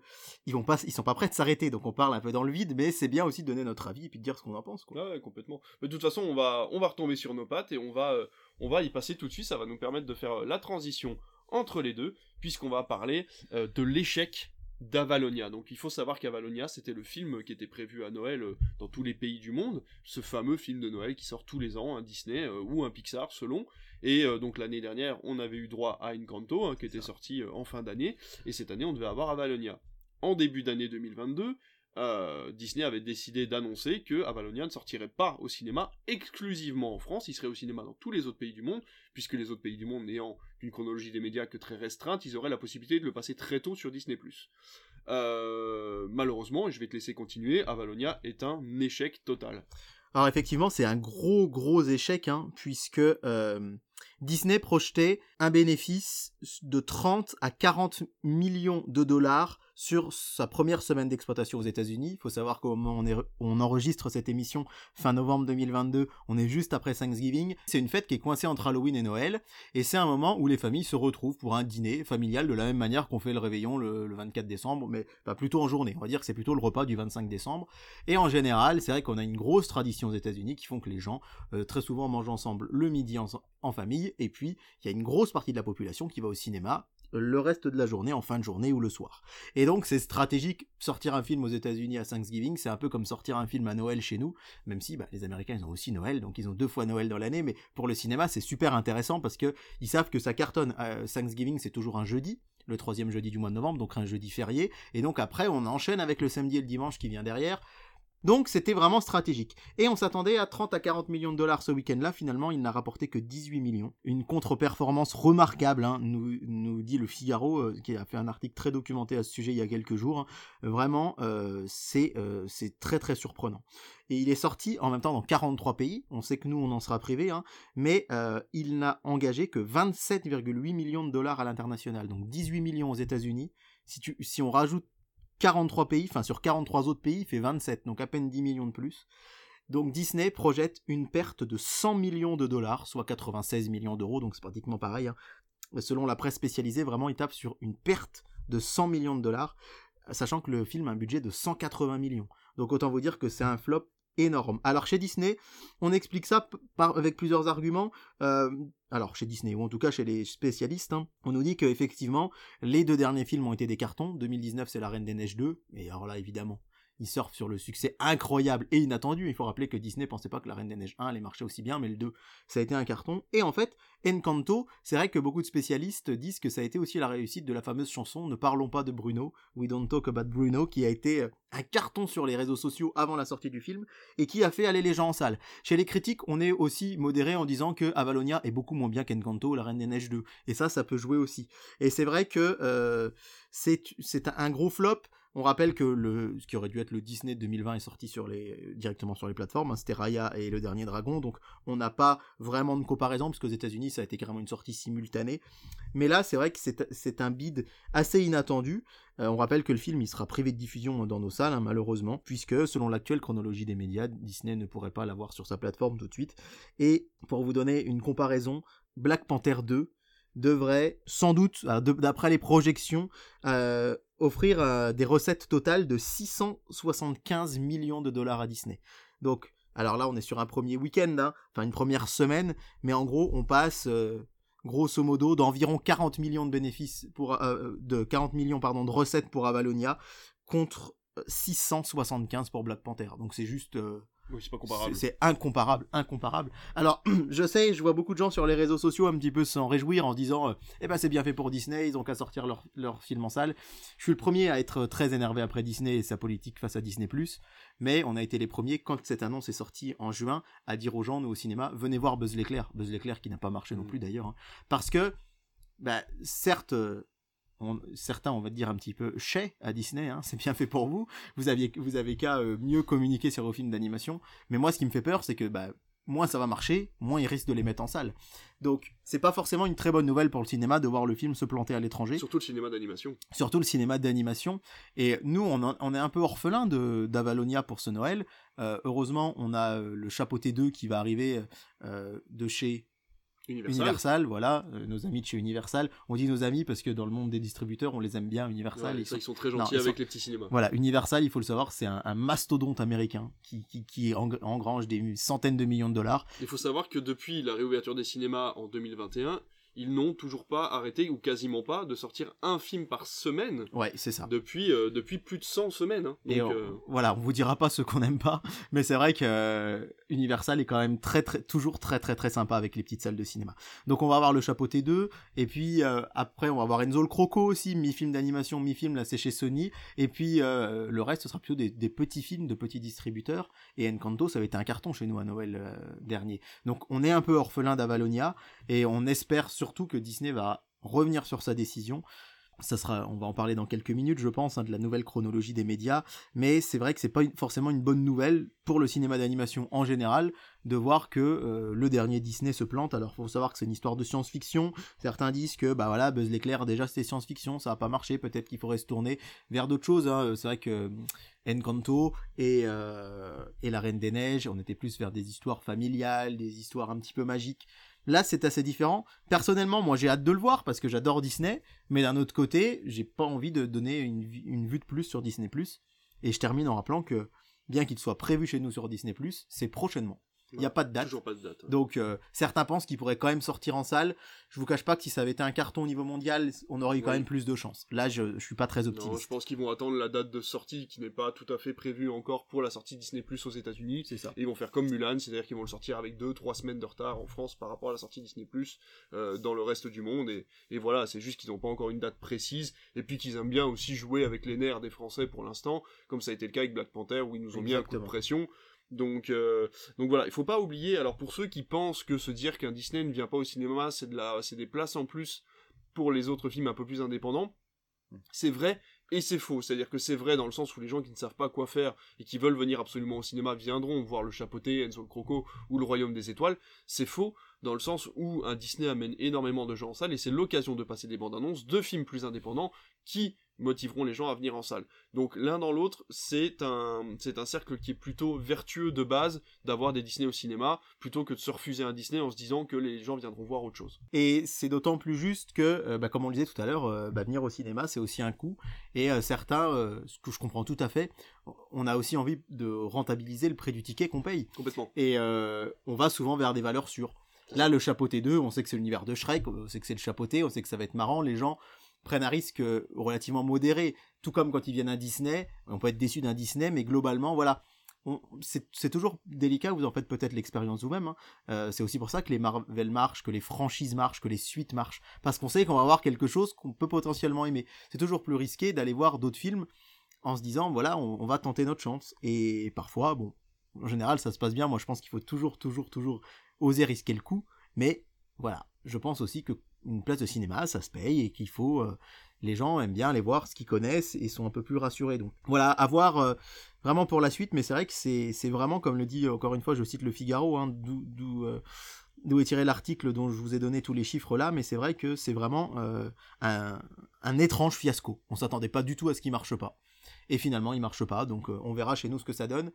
Mais je sais pas ce que vous en pensez, mais je trouve quand même que Disney, enfin les plateformes, ça c'est un autre sujet qui pourrait être vaste, mais les films marquent moins. Et j'ai ça en tête avec les derniers Disney, notamment, notamment enfin les Pixar, hein, Soul et Lucas par exemple, et Raya que j'ai vu sur Disney+. Et c'est vrai que je me rappelle moins, j'ai l'impression de moins bien me rappeler des films qui m'ont moins marqué l'esprit qu'un Buzz l'éclair que j'ai vu récemment ou qu'Encanto l'année dernière. Encanto j'avais adoré, donc c'est peut-être aussi pour ça. Mais Lucas, je l'ai trouvé vraiment chouette. C'est vraiment un Disney que j'ai beaucoup aimé, mais il m'a pas marqué. Je pense que le fait que de l'avoir vu euh, sur mon lit, sur la télé, dans ma chambre, c'est pas la même chose que de m'être assis en salle et d'avoir vécu ce moment en tête à tête avec mon film, bah, parce qu'aussi on n'a pas les, distractions extérieures normalement au cinéma. On n'a pas le téléphone, on n'a pas les gens qui nous parlent et ça, ça joue. Et puis je pense que, enfin, et là j'en suis persuadé, ça fait des années que je le pense, la première fois que j'ai vu Raya sur Disney+, je me suis dit, s'il était sorti au cinéma, on en parlerait encore aujourd'hui. Ah, c'est certain. Parce que le, personnage est assez euh, charismatique, le dragon à l'intérieur est hyper mignon, il y a tous les éléments d'un Disney qu'on a connu, par exemple avec l'époque de la Reine des Neiges, ou de Réponse, il y avait tous les éléments à l'intérieur, mais le fait qu'il ne soit pas sorti au cinéma, les enfants n'ont pas été marqués par cette sortie cinéma, par le fait qu'ils étaient sortis de chez eux pour y aller, qu'ils n'avaient pas leur paquet de popcorn, etc. Donc forcément, les éléments sont pas les mêmes, ça ne marque pas le cerveau de la même façon. Et à l'instar, on en parlait il y a quelques minutes de TikTok par exemple, qui nous fait oublier la vidéo d'avant. Et eh ben Netflix et toutes les, plateformes sont déjà le générique commence à peine qu'on vous propose déjà le programme d'après. Donc ça, c'est déjà un élément de réponse qui vous fait comprendre que vous êtes là pour du temps de cerveau et pas pour autre chose. Et donc, même si les programmes sont parfois très qualitatifs sur les plateformes, il faut pas oublier qu'ils sont là pour vous faire regarder autre chose quand vous avez terminé votre programme. Donc euh, c'est vrai que le cinéma, ça reste cet avantage-là, c'est que tant que vous n'êtes pas sorti de votre salle, vous êtes toujours dans le film, et même après, quand vous en discutez avec vos parents ou euh, avec vos amis, vous êtes encore dedans. Donc euh, voilà, c'est aussi un élément à prendre en compte euh, par rapport aux plateteformes, plateformes auxquelles on est abonné, toi comme moi, on n'a rien contre les plateformes, on prend juste les points de comparaison qui sont comparables par rapport à ce, ce que culturellement ça représente pour quelqu'un. Oui, bien sûr, je suis tout à fait d'accord avec toi. Moi, je, je cache pas d'être abonné à Netflix, à Prime et à MyCanal, et d'y trouver aussi beaucoup de motifs de satisfaction. Je dis juste que voilà, sauf pour les séries où là, on a et encore, hein, les séries, ça aussi, ça pourrait être un vaste débat, mais on part quand même de séries, euh, on va dire la grosse hype pour les séries qui a commencé en 2005-6 avec Lost, Desperate Housewives, 24 heures chrono, des séries dont les saisons faisaient 25 épisodes. Aujourd'hui, on arrive sur des Netflix à 8 épisodes, des Disney Plus à 6 épisodes. C'est-à-dire, on veut surtout pas que la personne, euh, comment dire, s'engourdisse dans une série, se, se, se complaise trop à regarder celle-là parce qu'il faut absolument qu'elle regarde la suivante, puis la suivante, puis la suivante, puis la suivante. Mais encore une fois, j'y prends beaucoup de plaisir. Euh, j'ai vu beaucoup de, séries qualitatives ces derniers temps, que ce soit sur MyCanal, que ce soit sur, euh, sur Prime ou sur Netflix. Des films aussi. je ne peux pas dire que les films qui sortent directement dessus ne sont pas intéressants. Néanmoins, c'est vraiment une expérience totalement différente, pour moi, encore une fois, à mon goût par rapport à la salle. D'ailleurs, je pense que le, rythme de visionnage et la façon de visionner les choses va beaucoup changer avec la publicité qui arrivent sur les plateformes de streaming avec. Disney et Netflix qui vont commencer à diffuser de la pub pendant leur programme. Attention, Mm. Prime Video diffuse de la pub et encore c'est des bandes annonces Oui. avant le programme que l'on Oui. peut passer. Là, vous avez des forfaits Disney et Netflix où la pub arrive. C'est quoi C'est 4 à 5 minutes par heure, c'est ça? C'est comme à la télé, je crois. hein Alors la télé, la réglementation est de 6 minutes par heure. Eh si ben, je crois qu'on est à peu 6 près ou sur- 8 minutes par heure, pardon, Voilà. ça doit être à peu près la même chose. On est à ouais. peu près sur la même chose, donc ça veut dire que pendant votre programme, pendant votre euh, épisode de Stranger Things, vous pouvez avoir une publicité qui arrive en plein milieu que vous ne pourrez pas passer puisque vous avez payé votre forfait moins cher. Euh, voilà, donc euh, bon, ça on en reparlera, on refera un débat. De toute façon, on a, on vous a prévu un magnifique planning. euh, Oui, j'espère. non, mais c'est vrai parce que c'est. On a envie de reprendre. Il y a beaucoup de choses qui, qui bougent. hein. On ne cesse de nous dire que la télé est morte, mais on ne cesse de voir euh, les autres acteurs qui deviennent de la télé. C'est-à-dire les, les formats les plus puissants de Twitch, par exemple, je pense à Popcorn ou, ou à des autres émissions comme ça, finalement. le où GP Explorer ou Ouais, même ou le, le le- le match de foot qu'il y a eu récemment. Exactement, ouais, ouais. c'est euh, avec des caméras de télé sur des plateaux qui sont comme à la télé, sur des formats qui sont comme à la télé. On disait que plus personne ne regarderait la télé parce qu'il y avait, il y avait trop de pubs pendant les programmes. Résultat, maintenant, euh, vous avez moins de pubs sur France 2 que sur Netflix, par exemple. Euh, Parce que, donc voilà, c'est, c'est un vaste débat et j'espère qu'on aura l'occasion d'en parler, mais Ouais, mais d'ailleurs oui, je voulais qu'on en parle, c'est vrai parce que effectivement Twitch par exemple a pris le, on a le parti pris sur Twitch d'avoir peut-être moins de pubs à la minute, on n'a pas ces fameux 5 minutes de pub par heure. Par contre, on est assailli de pubs sur les grosses chaînes Twitch Ouais. où vraiment les pubs sont partout pendant que vous regardez euh, votre programme Twitch. Donc c'est une façon de voir la publicité différemment, les sponsors différemment, mais on en reparlera effectivement. C'est Et un surtout, gros, euh, voilà, Twitch est du linéaire finalement. Par là où Netflix, vous pouvez regarder quand vous voulez, où vous voulez. En fait, Twitch propose des émissions en direct Ouais. et qu'après vous pouvez voir. euh, alors certes, on me dit oui, mais après on peut le voir sur la chaîne. Oui, mais de la même manière, vous pouvez revoir votre programme sur MyTF1 Bah oui, ou sur. France.tv. Ouais, c'est ça. Donc je trouve que c'est assez intéressant ce, ce- ce- ces- lignes qui finalement commencent à se brouiller, à se mélanger pour en revenir à un format qu'on connaît depuis les années 60 en France. Quoi. Complètement. On va revenir à Disney euh, parce qu'on s'est un petit peu éloigné comme d'habitude, mais c'est toujours ça qui est intéressant dans nos émissions. Euh, on va revenir euh, à cette histoire de Disney, à la chronologie des médias, et on va commencer par cette petite introduction pour vous dire que Bob Iger, qui était l'ancien CEO de Disney, vient de reprendre sa place à la place de Bob Chapek. Bob Chapek, il faut bien le comprendre, c'est un monsieur qui a eu beaucoup de paroles relativement déplacées lors de ses interventions, qui n'a pas énormément plu, qui n'ont pas énormément plu euh, aux fans de Disney et aux fans de médias en général, en annonçant que par exemple euh, Disney Plus pouvait encore augmenter son prix largement puisque le catalogue le méritait, euh, que de toute façon il n'y en avait plus que pour Disney Plus, que le cinéma était complètement mort, ce genre de choses. Alors sans reprendre exactement les phrases de ce monsieur-là, c'est un monsieur qui pense beaucoup à l'argent, très peu côté culturel, je pense, de ce film-là. Et même si euh, Bob Iger est à peu près dans la même veine, on le connaît quand même depuis des années et il a quand même réussi à gérer les premières phases euh, de Marvel ainsi que les derniers succès Disney. Donc on a quand même quelqu'un qui connaît la maison et qui va peut-être pouvoir redresser un petit peu la barre par rapport au, au dernier ressenti que les gens ont pour Disney. Tout ça pour dire que il y a quelques semaines, Black Panther avait été annulé au cinéma en France, tout comme on vient de vous en parler à Valonia. Euh, et ils ne le sortiraient au cinéma que s'ils avaient la possibilité de reparler, de pouvoir rediriger cette chronologie des médias qui fait tant parler d'elle depuis euh, des mois, qui a, a euh, des partisans, d'autres qui l'aiment moins. Euh, nous, on est plutôt pour ici, euh, du côté de Critflick, puisqu'on pense que ce système de financement permet d'avoir un équilibre au niveau des médias qui vous sont euh, attribués, que ce soit le cinéma, la plateforme, le format physique ou même la télévision ou les systèmes de replay. Tout ça permet d'être vivant grâce à la chronologie des médias en France. On voit l'échec que ça a été dans certains pays qui n'en ont plus. On parle par exemple de l'Italie, hein, qui est un exemple criant. Et euh, donc euh, l'État français a décidé que oui, il pourrait reparler la chronologie des médias, et Black Panther 2 a pu sortir au cinéma. Ouf, on a pu faire une trentaine d'entrées chez nous. on est content. Donc euh, voilà. David, tu t'y connais beaucoup mieux que moi en chronologie des médias, tu as l'habitude de, de traiter ce sujet-là. Que s'est-il réellement passé? Qu'est-ce qui a été revu cette fois-ci dans la chronologie des médias? Alors ce qui est important de dire en premier lieu, c'est que la chronologie des médias ne va pas être complètement chamboulée, modifiée, elle va être amendée. Alors là, c'est un terme juridique, mais la chronologie des médias, telle qu'elle a été décidée en début d'année, elle court jusqu'en 2024. Mais avec des possibilités d'amendement, mais comme une loi, hein, vous entendez souvent, j'imagine, si vous regardez les infos à la télé, parler d'amendement dans la loi. Un amendement, on va dire que c'est un texte qui permet de la modifier un petit peu, mais pas de, de changer complètement ce qu'elle est en substance. Et effectivement, euh, rien n'est fait avant le 6 décembre prochain. Alors peut-être que vous écoutez ce podcast après le 6 décembre, donc peut-être que c'est fait, mais au moment où on enregistre, on est le 30 novembre, je le rappelle, il n'y a encore rien d'officiel, mais néanmoins, il y a eu un accord entre TF1, France Télévisions et M6 et Disney. Il faut rappeler que Disney est donc distributeur de films, producteur, distributeur surtout, et a aussi sa plateforme. Je note qu'il n'est pas le seul, parce que j'entends souvent dire des gens ouais mais Disney c'est normal qu'ils râlent parce que Netflix et Prime euh, c'est pas des distributeurs, c'est normal que voilà, mais Disney c'est quand même pas normal qu'ils puissent sortir leurs films. Je rappelle euh, que Studio Canal par exemple est un distributeur en France et qui a aussi une plateforme MyCanal, une chaîne de télé Canal+ et qui ne s'est jamais plaint de la chronologie des médias. Warner aussi. Je rappelle que c'est le cas aussi de Warner, que là on va avoir Paramount Plus également qui arrive en France. Je rappelle que euh, même s'ils ne sont pas des distributeurs à proprement parler, mais des producteurs, hein, je pense euh, à France TV Cinéma ou à TF1 Film Production, qui euh, France TV, ils, ont leur plateforme maintenant également. Donc Disney n'est pas le seul distributeur à avoir sa plateforme, mais Disney a négocié. Et voilà sur quoi porte la négociation. Je vous rappelle l'actuelle chronologie des médias, un film peut sortir 17 mois après sa sortie en salle sur Disney+. C'est 15 pour Netflix, 17 pour Disney+, Prime Video et Apple TV. Tout simplement parce que Netflix s'est engagé à euh, financer plus le cinéma français que les deux autres. Hein.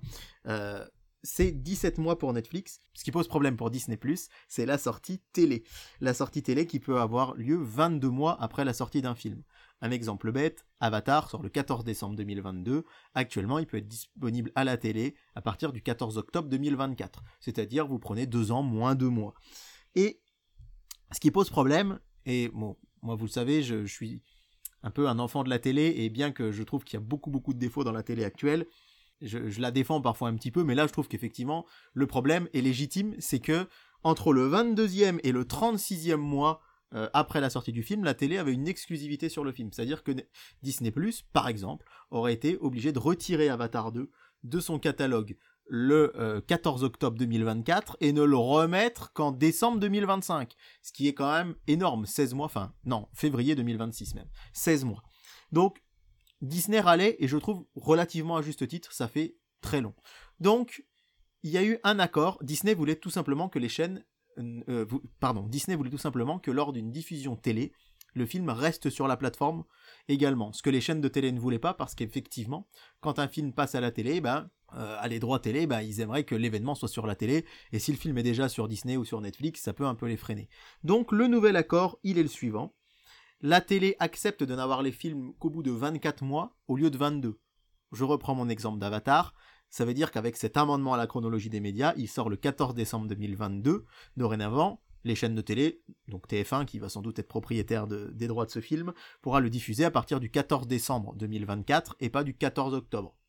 Donc c'est une différence sensible, mais pas très importante. Ça reste minime. On rappelle qu'avant début 2022, c'était 3 ans, c'était 36 mois. Oui, tout à fait.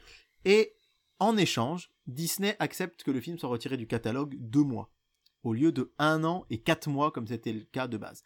Donc mon avis il est plutôt positif parce que certes la télé ça va pas euh, voilà l'avoir deux mois après honnêtement ça va pas être un grand chamboulement je trouve et puis je trouve plutôt mieux que le film euh, ne soit retiré que deux mois de la plateforme encore une fois euh, je défends jamais Disney en général parce qu'il m'énerve de plus en plus mais là-dessus quand on produit son film et bah, qu'on est, interdit de le diffuser pendant 16 mois, ça fait quand même beaucoup. Là, deux mois. Je pense que c'est un amendement plutôt juste. Mais bon, c'est pas pour ça qu'Avalonia va sortir en salle, alors que c'est vraiment ce que nous avait un peu euh, vendu euh, Disney. Ah. Donc voilà la nouvelle chronologie telle qu'elle devrait être entérinée le 6 décembre prochain.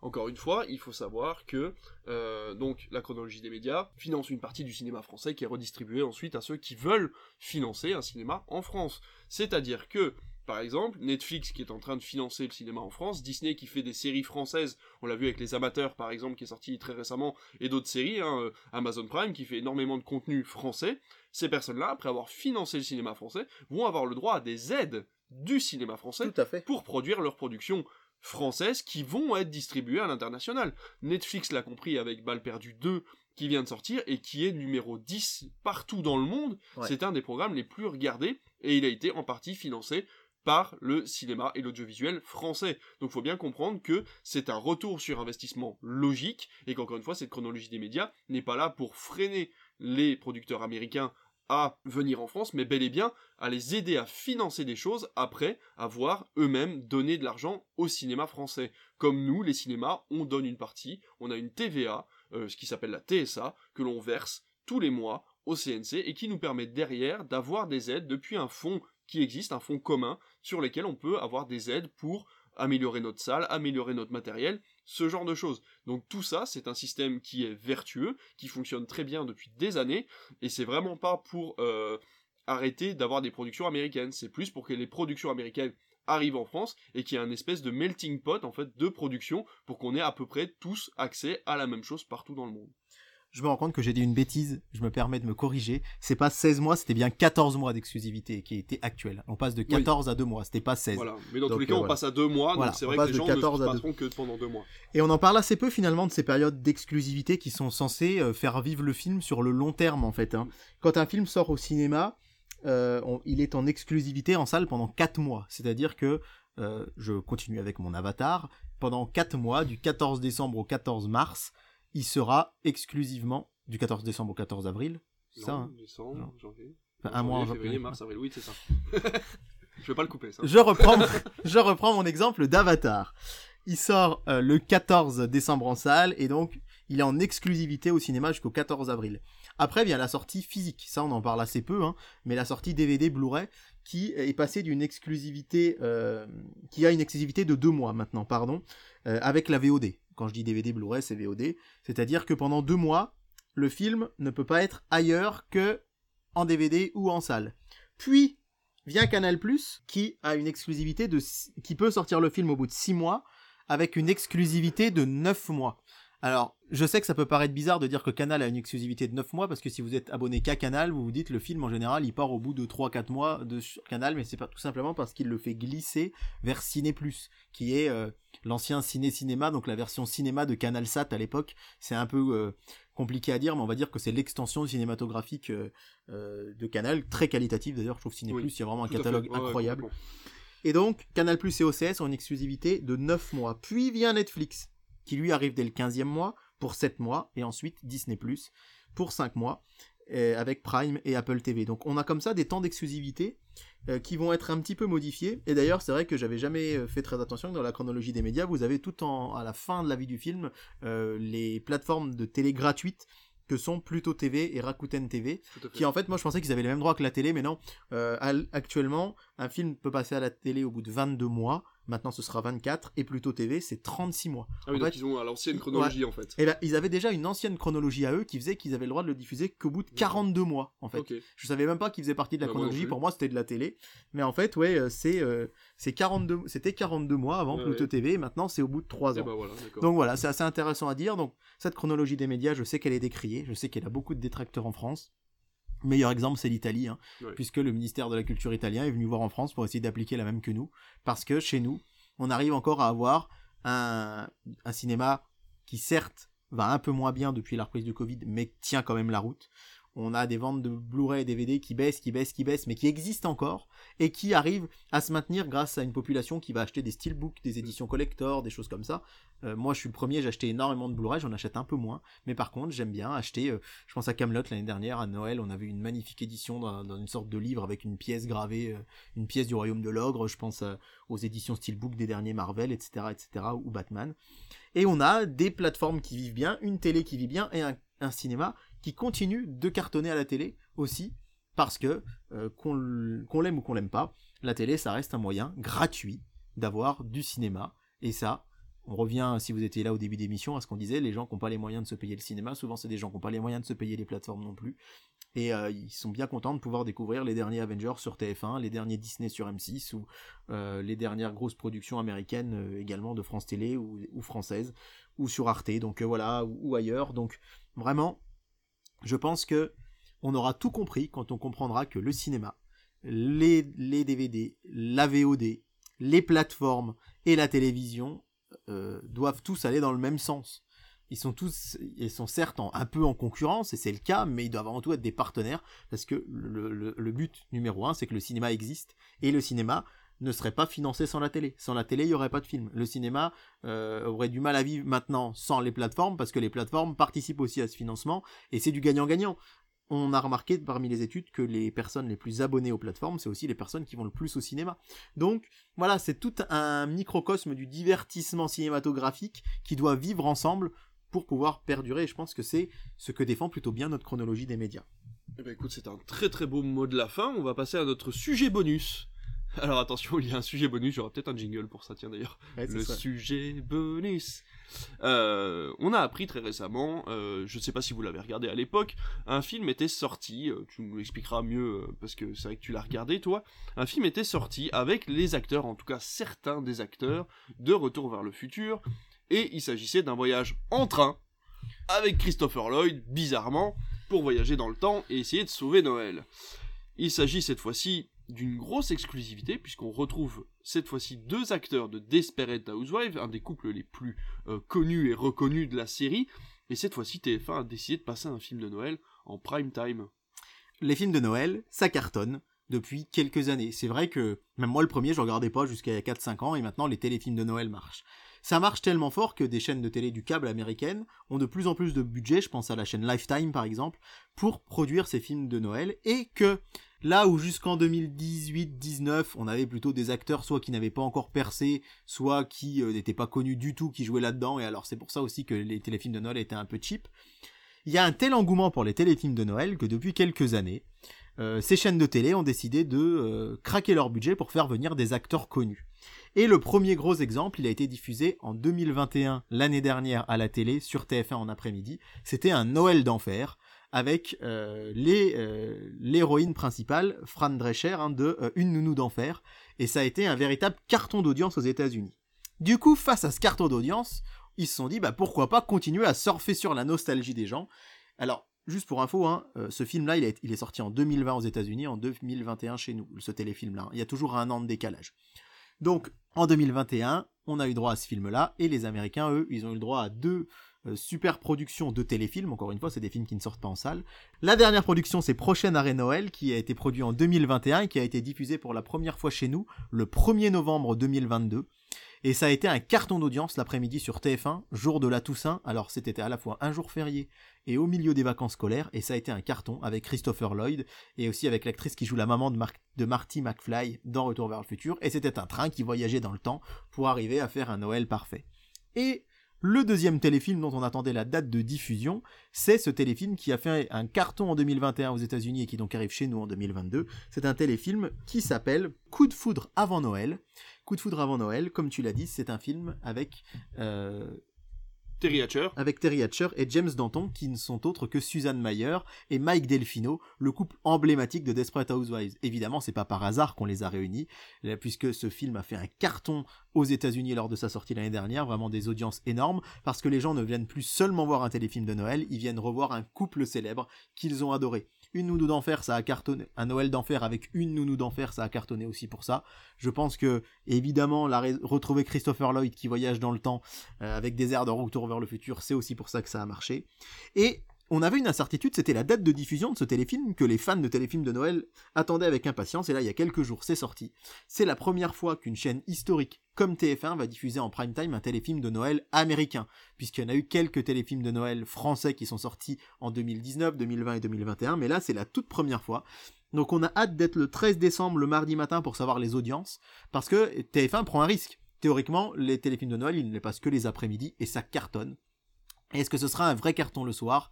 Je pense que c'est possible parce que vraiment Desperate Housewives, c'est encore assez frais dans l'esprit des gens. Hein. La dernière saison, euh, elle a dû sortir dans les années 2012, 13, je crois, il y a une dizaine d'années, alors que euh, voilà, une nounou d'enfer, c'était peut-être un peu plus ancien. Et donc euh, voilà, je pense qu'il faut s'attendre peut-être, je l'espère, à un carton d'audience. Je vous invite à être devant votre télé pour découvrir ce que ça va donner. Et comme sur Critflix on est toujours les premiers sur les infos de Noël, on peut vous déjà vous dire quel sera le duo emblématique de Noël 2023, puisque le film va sortir ce Noël aux États-Unis, qu'il a été annoncé il y a quelques jours, et ce sera un film avec Jane Seymour et Joe Lando, c'est le couple emblématique de Dr. Queen, femme médecin. Oh là là. Alors, Peut-être que ça vous parle pas. Moi, c'est la série de mon enfance. Je regardais ça sur M6 les midis en rentrant du collège. Et euh, c'est la première fois que Dr. Queen et Sully, le couple emblématique euh, de, de la série, vont se retrouver réunis de nouveau dans un téléfilm, évidemment dans un téléfilm de Noël. Il va être diffusé juste avant les fêtes aux États-Unis. On sait pas encore si c'est TF1 qui aura les droits ou M6, hein, c'est les deux qui se bagarrent en général pour les téléfilms de Noël chez nous. Mais on sait que ce sera aussi sans doute un carton d'audience. Et en fait, c'est assez amusant, moi j'aime bien parce que tous les ans, on se demande, bah, qu'est-ce qu'ils vont reformer cette année comme couple? Quels acteurs vont accepter d'aller là-dedans?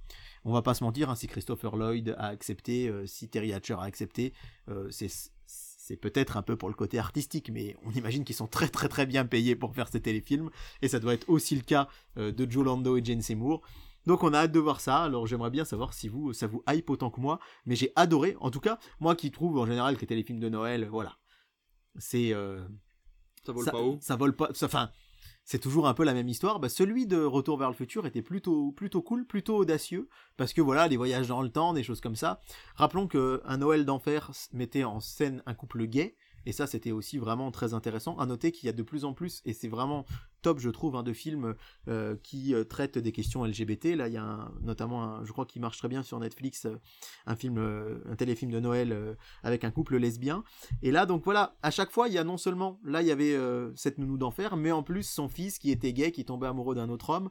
Là, dans Retour vers le futur, on avait enfin dans Retour vers le futur, je l'appelle Retour vers le futur maintenant, dans Prochain arrêt Noël, on avait certes le doc dans un train qui voyage dans le temps, mais aussi une, euh, une vraie belle histoire d'amour entre une femme qui en fait regrette de ne pas avoir pu se mettre en couple avec son amour d'enfance, et là donc on imagine qu'en remontant dans le temps tout va bien se passer, puis en fait c'est pas le cas. Sans vous spoiler, elle le retrouve, mais elle se rend compte qu'elle est plus heureuse avec son vrai petit ami de la vraie vie actuelle, qui pourtant la rendait pas forcément très heureuse avant, donc la thématique était assez bien pensée et assez euh, c'était assez original et ça en disait assez long en fait sur les relations amoureuses.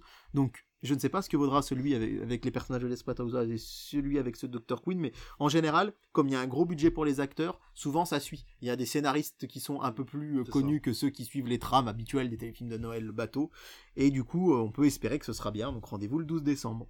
Sur euh, je sais pas si on l'a précisé, mais bien expliqué qu'en fait les acteurs reviennent, mais ce ne sont pas les personnages des séries emblématiques. C'est-à-dire que ce sont les deux acteurs qui vont jouer deux rôles différents, qui ont à peu près la même osmose en fait de couple, mais par contre l'histoire est complètement différente et ça ne fait pas partie de l'univers de la série dans laquelle ils ont joué. C'est pas Retour vers le futur 4 ou euh, Desperate Housewives saison 8. Hein. Voilà, c'est. Pas, ils vont pas rejouer Mike Delfino euh, et Suzanne Mayer, c'est vraiment juste on reprend les acteurs pour surfer sur cette nostalgie tout en proposant quelque chose de différent. Mais c'est marrant parce que j'ai l'impression que TF1 va chercher parfois euh, la nostalgie d'autres chaînes. On ah, l'a vu avec les nuls euh, il y a pas très longtemps, c'est eux qui ont diffusé. Avec les inconnus. Avec les, inconnus, pardon, excuse-moi, avec les inconnus il y a pas très longtemps. On a cette fois-ci, euh, bah, du coup, deux acteurs d'une série emblématique d'M6. Ouais. on a le, on a, je crois que sur une autre chaîne, ils vont faire le top 50, je crois, et où ils vont reprendre justement des choses comme ça, et c'est pas sur les chaînes et eh ben, c'est de base emblématiques. Rappelons que la télé des inconnus, c'était sur France 2, hein, que c'était diffusé à la base. Et là, il va y avoir un prime time exceptionnel pour Noël de Un gars, une fille. Oui, un gars, une fille, série emblématique de France 2 et c'est TF1 qui fait le prime time euh, là-dessus. Et c'est pour ça que je dis euh, qui sera le diffuseur de, Dr. Queen, c'est historiquement sur M6. Par contre, peut-être, et même sans doute que c'est TF1 qui va avoir les droits, puisque TF1, je pense, euh, il place peut-être un budget un petit peu plus important, mais ça va être assez fascinant, je pense. Et en conclusion, je me permets avant de finir l'émission, un tout dernier petit mot, parce que on n'en a pas parlé ce matin, mais on a vu la même chose hier soir, la bande-annonce du nouveau film Super Mario. Oh mon dieu qui me hype de oh malade. Alors j'espère, j'espère que vous êtes hypé aussi, mais moi qui suis un Nintendo fan absolu et j'avais très peur hein, du film parce que on n'a pas envie, enfin c'est toujours très délicat d'adapter ce genre de jeu vidéo. Oui. Et quand on a su que c'était Elimination, moi j'étais quand même rassuré parce que même si je suis pas euh, un dingue de Momov et méchant, l'univers me fascine pas plus que ça, mais les films sont très cool. Et là, franchement, la, la première bande-annonce, je trouve, porter les bases assez solides de l'histoire.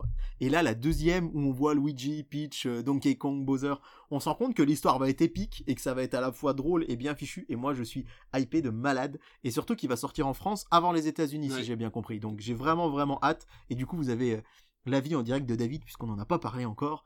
Euh, je sais pas ce que tu en as pensé toi, mais on attend ton ah bah, Moi, je suis moins Nintendo que toi, même si j'ai eu la Nintendo 64, mais j'ai jamais eu de grosses licences Nintendo, les Mario, les tout ça, je les ai jamais trop, j'ai jamais trop joué.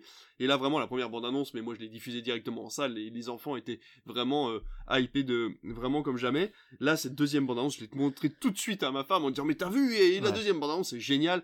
Il y a vraiment toutes les références. Alors les gens commencent déjà à cracher en disant oui, t'as vu c'est comme dans le jeu, t'as vu que c'est comme dans le jeu. En fait, on n'aura que ça. Non, je pense vraiment qu'il y a un travail scénaristique qui a été fait. On voit que Mario et Luigi viennent d'un univers qui est ancré dans notre réalité, comme c'est le cas dans le jeu vidéo, et qui vont débarquer dans cet univers qui est complètement incohérent pour eux. ils vont avoir du mal à s'adapter.